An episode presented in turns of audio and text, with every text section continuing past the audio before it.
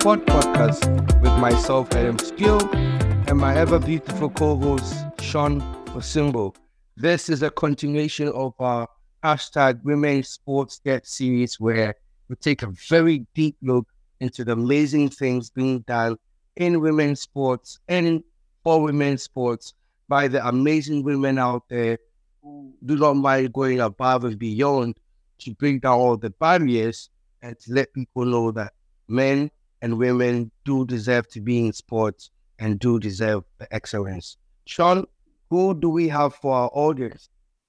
Edem, I'm so excited to introduce um, Arianna Criscione, who I met in Greece. But it's not even about just us meeting, but it's about what she has done for what we keep on talking about women's sports, women's football uh, across the world. She has played uh, for some of the biggest teams in the world. I think that is a dream for so many young girls who are looking to, you know, step into the world of football. And also, she's the director of women's football at Next Sports. I'm so humbled to have her on the podcast. I can't wait for her to just share her wisdom uh, with the rest of, especially the young ladies who keep on listening to us and who keep on asking these questions and who want to, you know, just venture into the world of sports, into the world of football. So, welcome to the podcast, Arianna. Um, I'm so humbled to have you here. So, just briefly uh, to our viewers, who's Arianna and how did you get to be part of this whole football world? Wow, that's a I think that's more a complex question than uh than it seems super easy. First, thanks for having me here. I'm I'm really excited to join and and have these conversations and and see where we go with them who is Arianna? Arianna, oh, well, I guess we'll just go back to the beginning. I'm originally from the United States. I was born and raised outside Los Angeles, California. And um, I developed my passion for football there. A lot of little girls play football. Nobody in my family had ever played, but my older sister started and I wanted to be just like her. So I started to play football too. And mm-hmm. both of my parents uh, were very open to it and exciting and, and we're very supportive from the very beginning for both of us to play sports.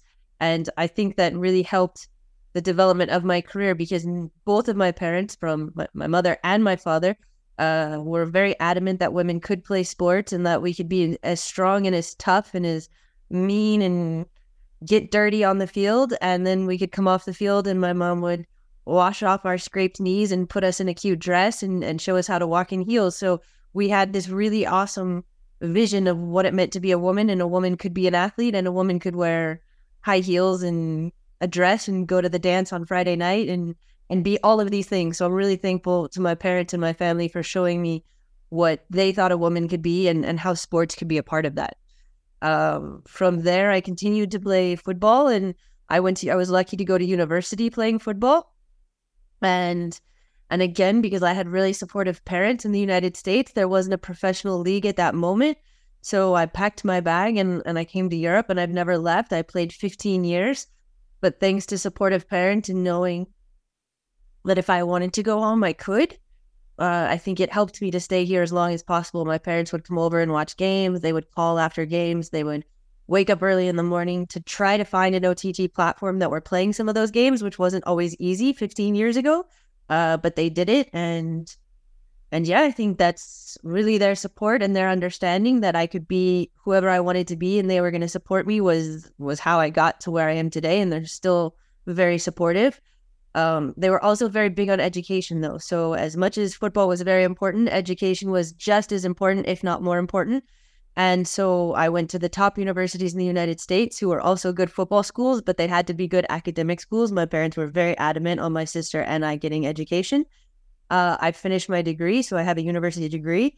And because of their influence of understanding how important education, I've gone back to school numerous times during my football career. So I have a master's in football business. I'm one of the first, well, I am the first woman and one of a very few group of people who have a FIFA diploma in club management. Um, that was a very fun class with FIFA and 30 executive men. And again, getting to that table and putting my elbows out and, and being the only woman was fun for me. I don't I don't look at it as bad. I don't like being the only woman because I want more women there, but if I have to be, I, I will be.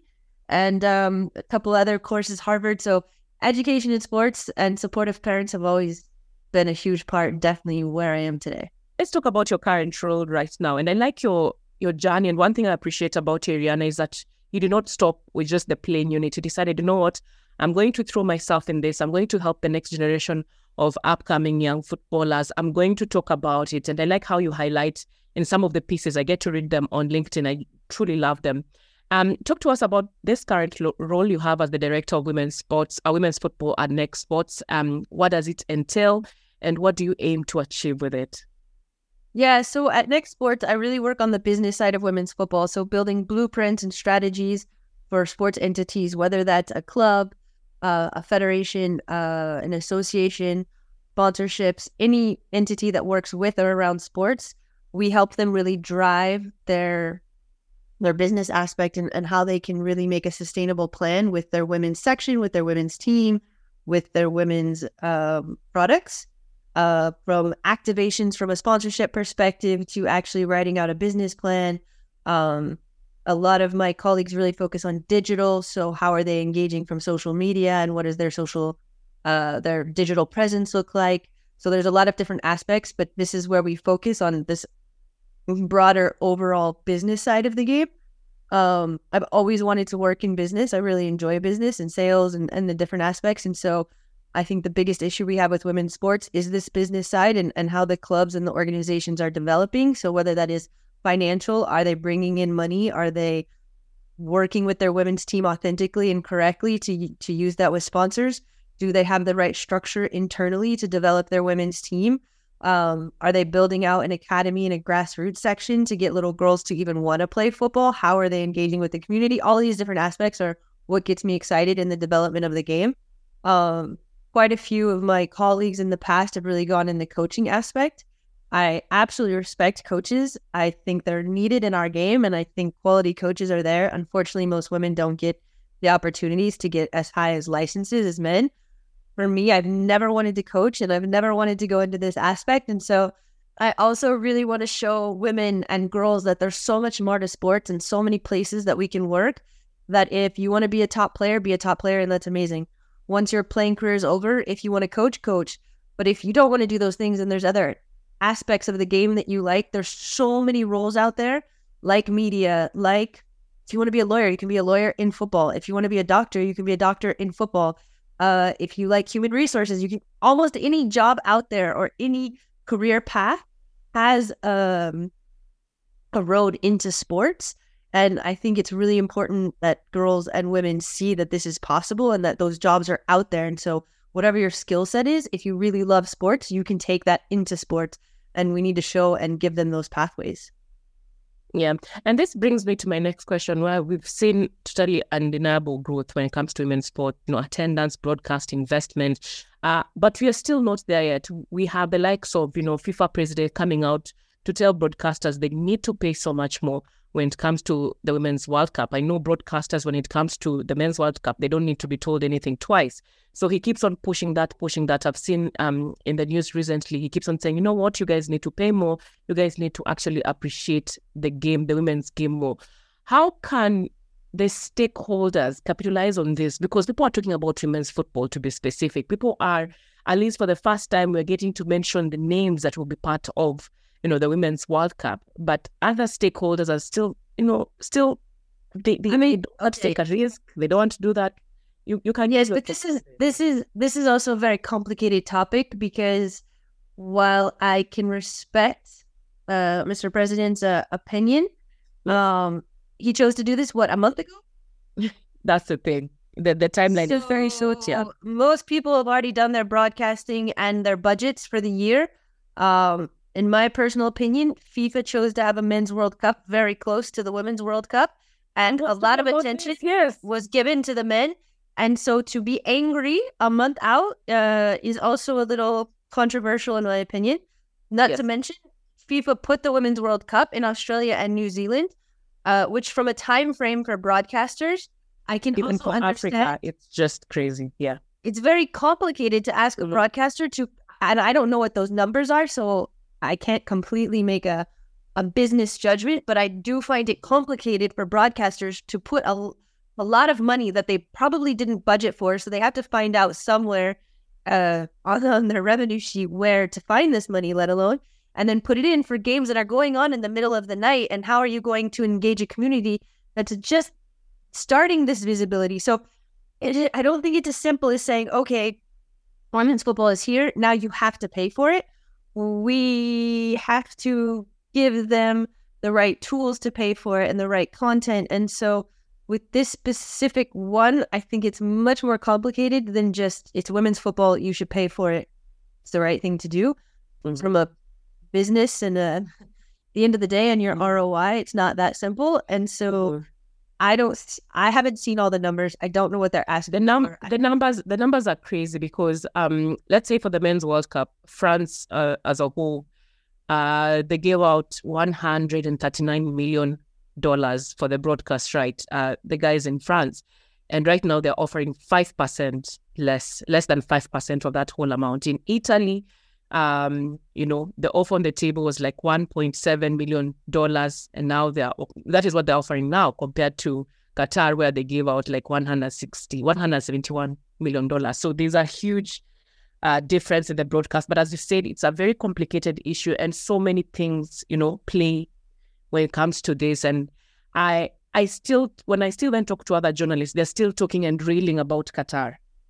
But I'm like, okay, fine. I love Qatar. It was a wonderful moment uh, for the whole world. But there's also another moment where it's very key.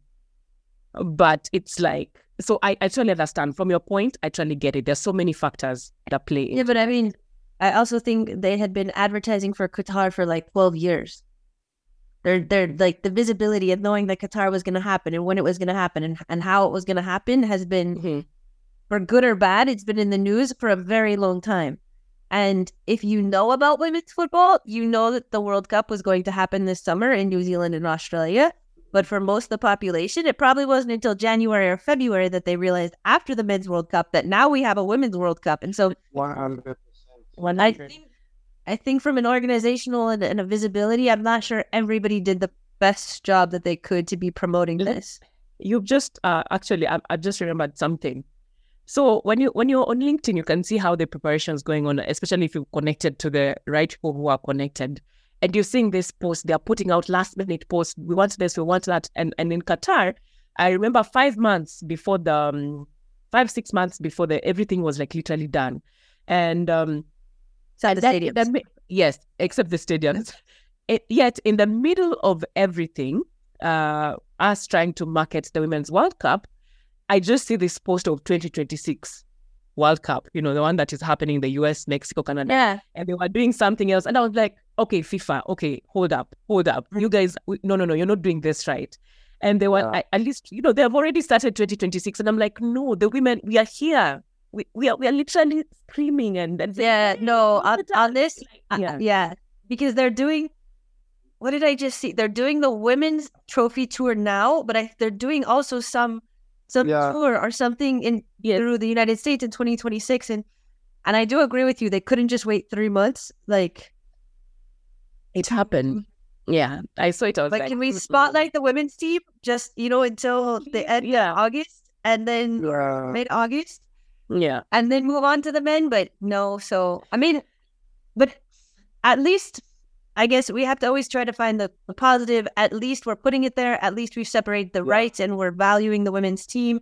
Like, there's so many things that are negative, but there's so many positive, and there are steps forward, and we are making yeah. steps forward. And so we yeah. do have to acknowledge those steps. Otherwise, we'll get too frustrated and it's too easy then to to quit. Or I joke that my wall behind me is a brick wall because half the day I spend hitting my head against it.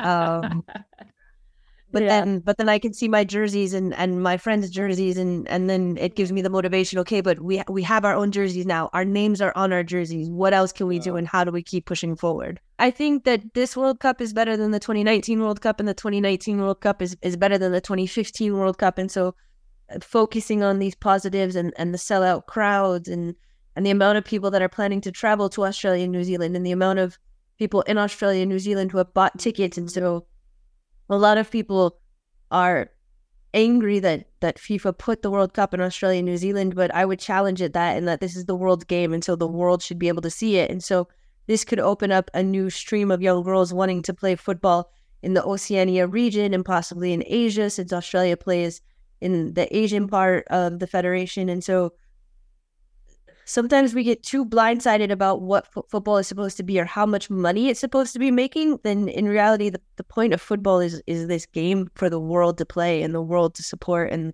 and the world to love. And so getting bogged down also on fi- the finances are super important and it's what allows us to do it but we also have to make it open for everybody to participate and everybody to play and so i think that this is a, a good thing that the game is there too what i like about the women's world cup and i don't know why stakeholders are not taking advantage is because it has a different demographic. It attracts a different demographic where you know you have a lot of families like the whole family uh, tuning. That's a good thing about women's football. And I feel like that is also the part most investors or anyone who's interested in just, you know, giving their time, money, energy into women's football. That is a place to start because when you talk, when they did the, some of the research I was reading some time, uh, some years ago, that is what, that is the biggest part of women's football, attracting the family setup. Um, and and actually people get to watch it in their homes instead of you know going to the pubs and clubs. You know, Africa we have this thing: people go to the clubs and pubs to to watch the game, but for the women's game, they actually watch it at home. Uh, so for you, Arianna, what are you looking forward to when it comes to the Women's World Cup? Any exciting thing? I mean, I'm really excited for the level of football that I think is going to be there. Um, I think we might have a, a, surprise team win the World Cup, which I would love to see a new team win the World Cup for the first time. I think that would be fantastic. Um, I do think that we have more women and families and stuff going to the Women's World Cup ish. But I would also challenge you because when it comes to the men's World Cup, a lot of women who don't normally watch football get very into football and supporting their country or certain teams. And I think there's more of a cultural that like families or maybe they don't come together to watch it, but children are watching the World Cup, women and mothers are watching the World Cup. And and I think sometimes we forget also that there's different demographics that watch women's football and there's men that, that enjoy watching women's football there's a lot of women who don't have children but enjoy watching women's football and, and we lose out on on focusing on this demographic. And and sometimes i see that i think it's great that we have the commercials like geared towards children and families of if you see it and you can be it. But i want to see a commercial that's selling me and my girlfriend's beer and and a pizza to watch the game and have a laugh and chat and do what we do and then show me some chanel purses and some cool brands and watches or whatever that might be, but not just towards kids because I do watch football and I love watching football. And, you know, I'm not buying my four year old mm-hmm. something yet. I'm not there yet. And so where where are these commercials and where are these conversations about not just towards families? Like it's great that it's families, but there's a lot of other demographics and and what about the women who play? Like none of those commercials are geared towards my co- my ex colleagues or the women who aren't participating in the tournament. So I would also love to see a bit more mm-hmm. a change in this that that we keep those and we keep if you see it you can be it little boys and little girls can see women playing football but let let's get some other stuff out there too and let's embrace the men who watch football and and what that looks like and and not keep it so okay it's just mom this like normal classic family that you're supposed to see mm.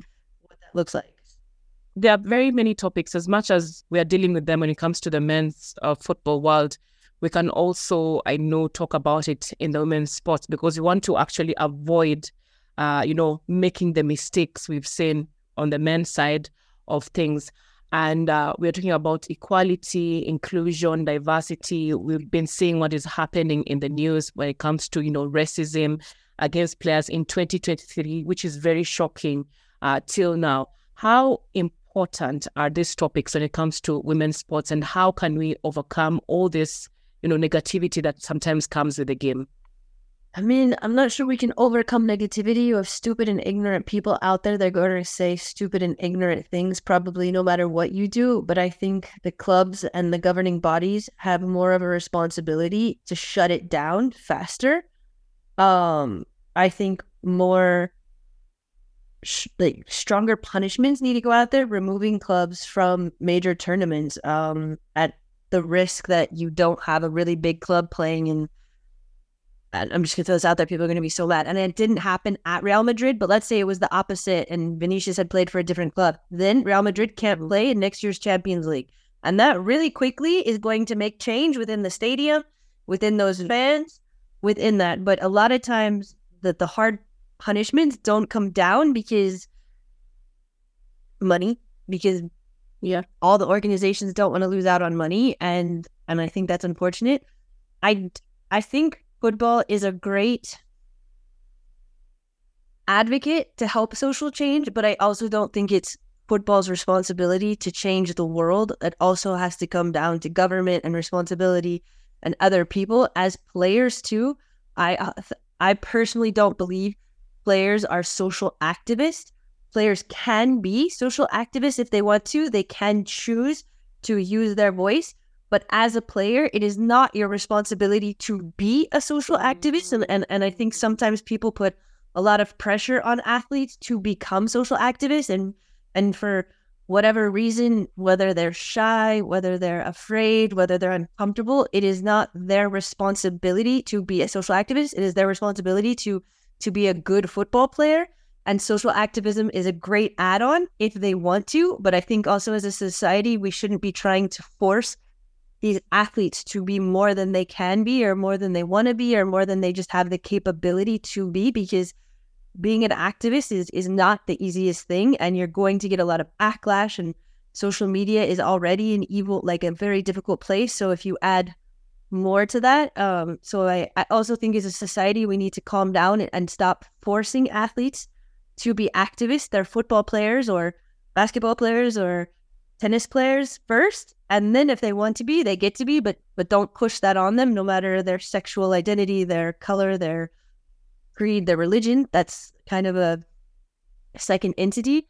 Um, and I just think though that I think we need to have more open conversations in different countries because culturally, you know, an issue that might happen here in France might not be an issue in Nigeria or Ghana, and the issues in Ghana might be completely different than than here in France.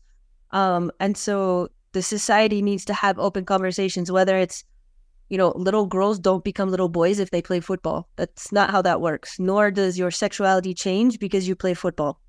Um, Mm-hmm. a- and, these conversations need to happen from pe- medical people who can explain how identity and things like that work. I, I am not trained in that. Um, and sometimes we laugh about what certain cultures think or believe, but that's not my position to yeah. laugh about certain cultures or certain beliefs. And it's not me as a Western middle class white woman to project my beliefs onto another culture. Um, recently, I made a trip to Qatar and, and the Gulf and, and speaking with women in that region. From my perspective, we look at it that they're quote unquote oppressed. But if you go there, the, they choose, you know, to dress in a certain way.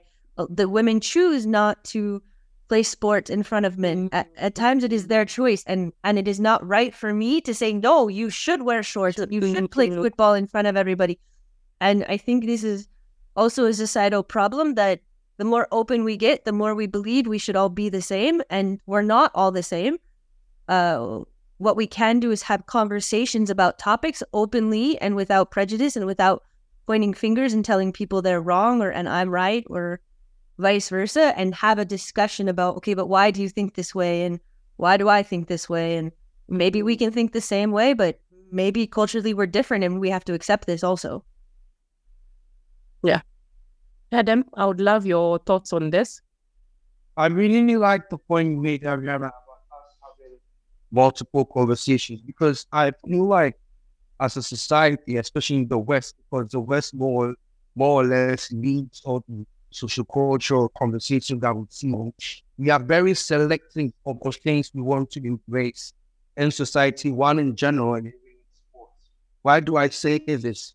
When I read more about the Vinicius Junior case, and it's something I've been studying for a while now, and even developed some projects around it, we see that people prefer having conversation on certain vices or certain top topics in sports rather than others. So you see a bit more campaign on, you know, inclusivity with um Pride Month and whatnot. But we don't see a lot of activism which creates social change. Because you know, you can have online activism, but online activism only just gives you interactions on your Twitter or your Instagram. I can be, for example, not that, not that I am, but I can be a serious racist see an ad by Nike or Adidas, which is very nice, like it, but it doesn't mean that it's changing.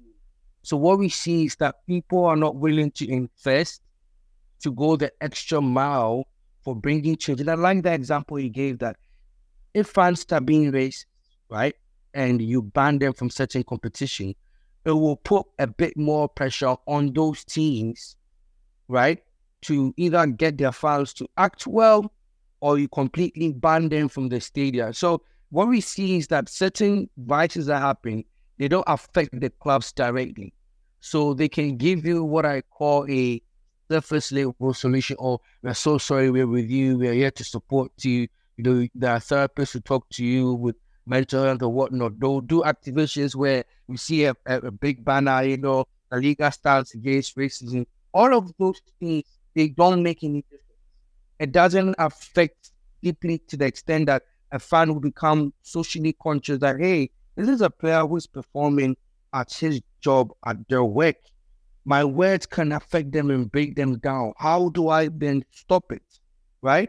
So, so I always advise players, okay, sorry, come on.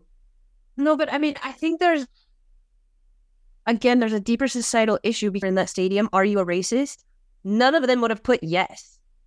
And individually, if you had a conversation with them, I mean, I don't know. They, when you spoke to them, they probably wouldn't say anything bad. Or when you say, okay, but your your own team has a black player, would you say that to him? They'd say, no, that's my player. Like that's my friend. That's whatever. And so it becomes also this um this issue that especially I mean, we've had racism for a very long time, but I think social media and being able to hide in a group makes it more okay. People think it's okay to say certain things and this is where we have to change no you this is you don't say this like uh it's it's not normal and if you say you're not racist and how can you say these things? Well it's only in football or i i'm only saying it to help my team so it's okay or what do these look like that that and i don't i'm not a social psychologist or have training in this but how do we start to change this? And i 1000% agree with you. Having a patch on your arm that says say no to racism is not going to help because 99% of the people in the stadium would say, I'm not a racist. I say no to racism every day. So, and it's not maybe UEFA is trying to do something, but that's that's not the way to change how people think and and in society. But it is more open conversations, or you know, it is black players having conversations. Why would you say that? Like this is how it makes me feel, or you know, women, uh, women being told to go back to the kitchen, or they're less than, or uh, you know, this is kind of there, but Sam Kerr scored a goal and she was the top player.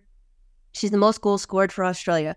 And somebody came out and they wrote, well, all goals aren't the same. So her male counterpart, it was harder for him to score those goals or it took more effort or whatever it is. It doesn't look the same. But all of these little things, how could somebody write that in a newspaper? Like how how is that even normal for somebody to think that these things are okay? And so I don't have a solution on society changing it, but how we deal with racism and how we deal with sexism has to start to change because no man is going to walk up and be like, I'm a total sexist, don't like women, think they suck. But they'll go on social media and say that. So, how do we change this?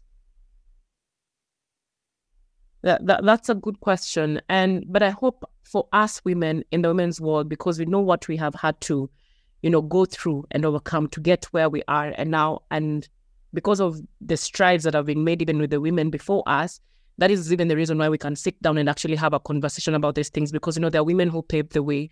So for me personally, I feel like women we should come together, support each other. Also, as I, I always insist on this podcast, we don't just need our, our support only. We also need the men's support because I think when it comes to football, I feel like sport is supposed to be a place where you come relax, enjoy, get a little bit of tension, have banter, laugh, go back home. Like a place where you actually don't think about the reality of what is happening in your life. And I think that is what sport, if you look at it from back in the day, from way before even World War One, that is what it has been doing. I don't know how we go to this point where we complicate issues, but I think with this digital age, we get to interact more with other cultures. And as you said, Arianna, it's more also a societal issue because when it comes to what happened to Vinicius, you'd actually see when you go and check some comments, some Spaniards don't think it's wrong But when you're outside uh, Spain, you're like, you guys, you can't see this. For them, they think it is banter. Okay, I'm just bantering and then going back home.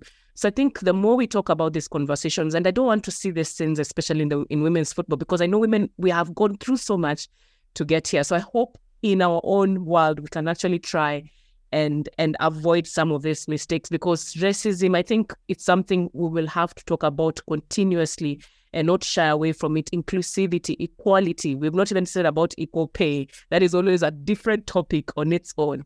But the more we talk about it, I hope the world can hear and the world can listen and act on it. Speaking of the women who have been before us, Arianna, I would love to know some of the role models you've had in your career now as you speak when you're transitioning, you know, from the pitch now to off pitch and still continue to help other women in the sport. I would love to know about such uh, people in your life.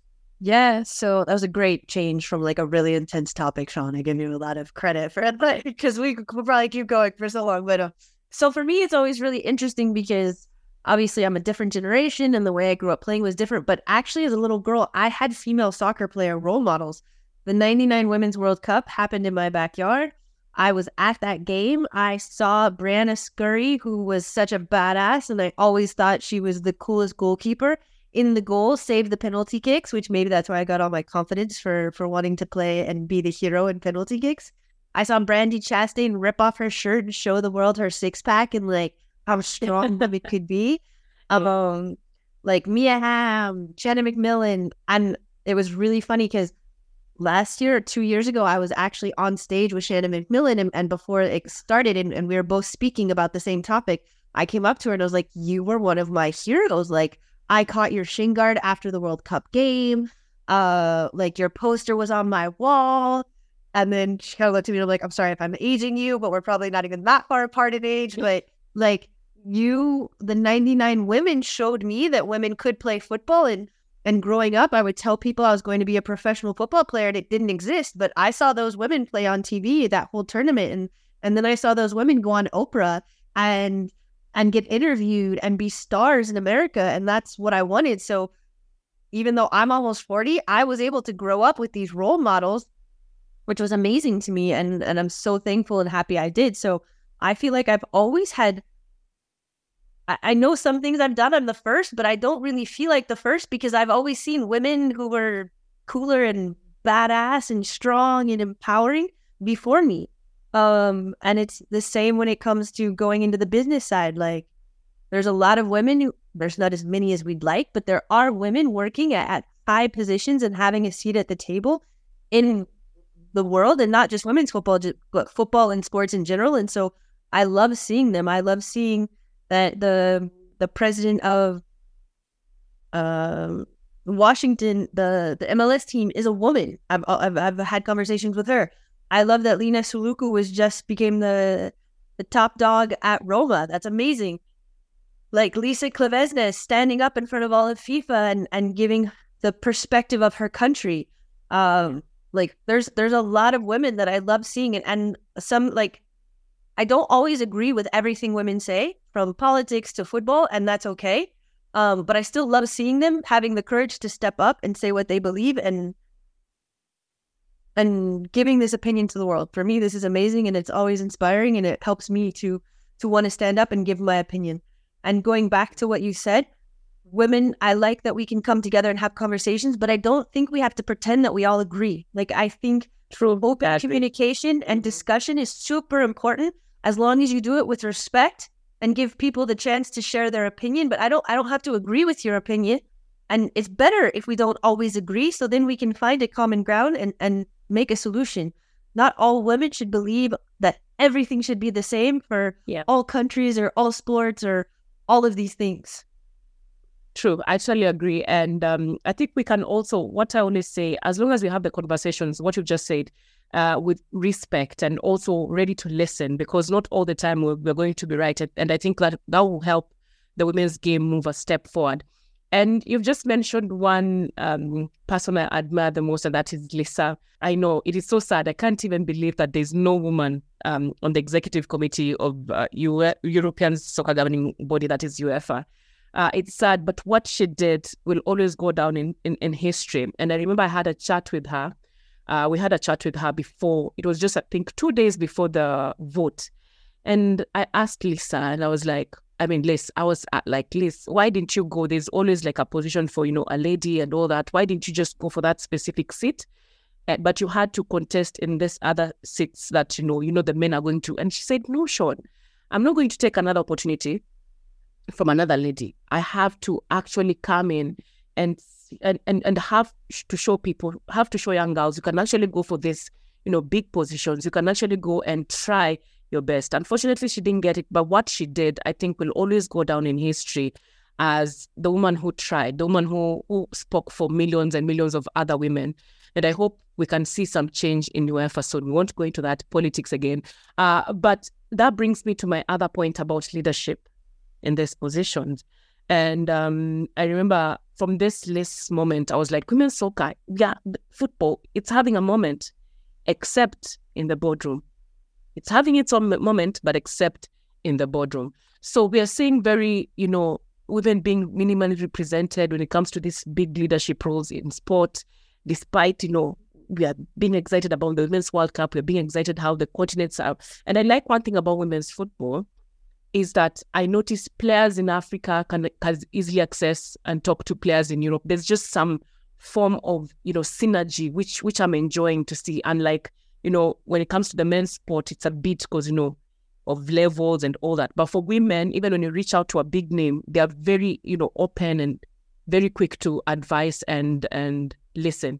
So why do you think this is still happening where we don't have so many women in those top leadership positions because you know some of them might come you have done it. You you, you at least you have gone for it. Why are women still shying away? Or why do you think they're not getting into these positions Arianna? Yeah so i think again so much societal change that we need to happen but there's a lot of reasons for this. Um to go back to the course that i did where i was the only woman um the course is actually led by, by a very cool woman who wanted it to be 50-50 men and women and uh, like over 500 men applied for 30 spots and three women applied. And i was one of those women. And to be honest one of the prerequisites was to have an executive position in football and at that moment i did not have an executive position. I worked in football. I worked at psg but i did not have a a boardroom level job. But they chose after interviewing me that i would be able to hold my own in this room and so that's great and, and they would let me in. So being a woman got me into that room because had I been a man in my role, I wouldn't have been able to get in. Um, there's an issue that women don't apply for these roles. Uh, a lot of time, it's not just people don't want women in the roles. Like there are a lot of male allies out there, and there are people who understand that we need a diverse room. Um, but there's not qualified women. Um, some of, most of the qualified women already have current roles, and so it becomes this circular issue of, of how do we get women into the game of working in the game how do we give them the necessary skills? So upscaling them through education courses, through leadership courses. Um, how do we give them the courage that they might be, excuse me, they might be the only woman in the room, but they can be, and, and they have the skill set. You know, there's so many business documents about men will apply for a job if they check two boxes out of 10 and women will only apply if they check 10 out of 10 or at least 9 out of 10 um, and so these are the little things that we that we want to change. And and ironically enough, I'm actually starting a startup to try to help all of these things to get more women into the business of sport, not just mm-hmm. football, but across sports. How do we give them the tools and the necessities? Um, so stay tuned. Please follow me. Please start to follow our new company, Valeur, because we really want to make a societal change and, and give women the skill set and the tools and the confidence um, that they need uh, there was recently a really fantastic um, video going around social media. Uh, and I'm going to mess up her name, so I'm just not even going to say it. We'll, you guys put it in the podcast notes later. Um, it's this fabulous woman that started Girls Who Code, and she gave a speech about imposter syndrome for women, and that imposter syndrome is something that people tell us we have. It doesn't really exist. It only exists because we're told that we're supposed to have imposter syndrome. And and now I've been really like going into it more in detail. It's so interesting. And, and it's even interesting from like a race or a culture because it says black women are usually more confident and the world tells them stop being so confident. And some white women are less confident and the world tells them you're not confident enough. So no matter what we do as women, like we're not where we're supposed to be, but it's the world mm-hmm. telling us that we're not where we're supposed to be. And so, how do we? All right, if you're confident, you be confident. And if you're not confident, let's help you be more confident. And it is okay to be confident. People shouldn't dim your light. Um, I'm going a little off track and I apologize. But something I always say is like, we can make bigger pies. Pie is not limited to my piece. And so uh, I get into a lot of conversations because I'm proud to be an American. I'm proud to be loud. I'm proud to be a woman. I'm proud that I played football. And some people will ask me about being proud and, and like how that hurts other people. And and I fundamentally disagree. I, I like talking and I like being in the spotlight. But just because I'm in the spotlight doesn't mean the light can't be bigger for Shon to you be in the spotlight too. Like my spotlight doesn't have to turn off your spotlight. And the pie doesn't have to just have my piece. We mm-hmm. just make a bigger pie. Well, thank you so much for doing with this with us, Arianna Criscione. We truly celebrate you and we are cheering you on um, with your new with your two babies. We can't wait uh, to just see how everything goes. We celebrate you. We are proud of you. Thank you for literally giving back to society. That is what I wanted to say.